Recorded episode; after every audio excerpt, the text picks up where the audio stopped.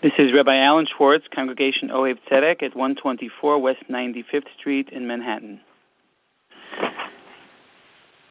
The Gemara in Masechet Sukkah tells us that the four species that we take on Sukkot represent four different parts of the body.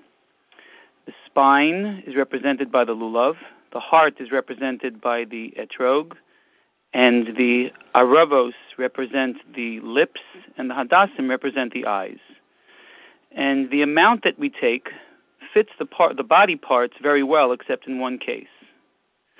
We obviously have one heart that's the one esrog we have one spine. We have two lips. But we certainly do not have three eyes. The hadassim have an extra eye to represent the fact that the Jew is always bidden to have a third eye. recall at the funeral of Rabbi Yosef Wanevsky, who was a blind student at Yeshiva University, who received his smicha from there, and used to sit in the library and direct a lot of the younger students.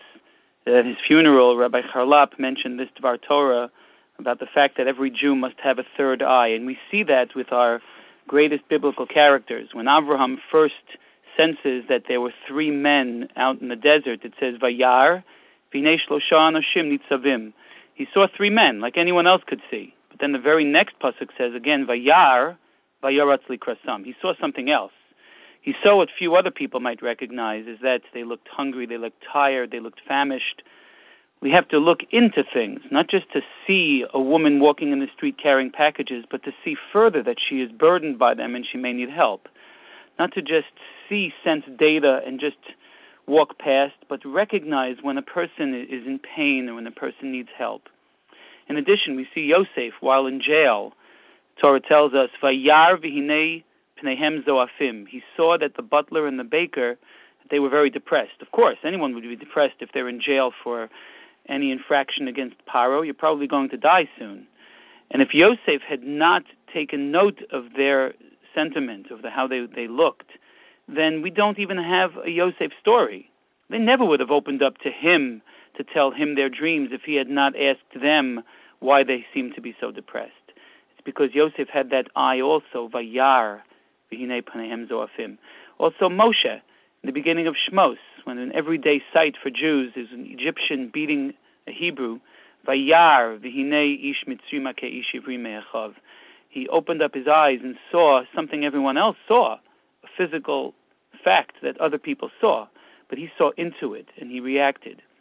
These three biblical characters Avram, Yosef, and Moshe all had that third eye. It's fascinating that in Pirkei Avos, Avram is often contrasted with Bilam, who has the evil eye, who looks to curse people who don't deserve to be cursed.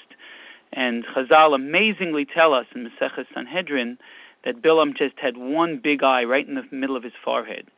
He was the exact opposite of Avram. Avram has the extra eye that can see the extra dimension of people's needs and Bilam does not see that dimension at all. He only has a one dimension, get paid to curse someone, and he'll try to do it as best he can, unless prevented by God. What we see from all of this is our greatest biblical characters, and especially that we are descended from Abraham, our, our father. We all must have that extra eye represented by the third hadas that we take on on Sukkot. And may we all have a good heart to to feel for everyone. May we have the good the, the good lips represented by the the aravos to speak well of everyone, of course, a good spine to stand up for all of these things, and especially that third eye to see into everyone's pain and suffering and needs, and that is certainly what it means to be a descendant of Abraham.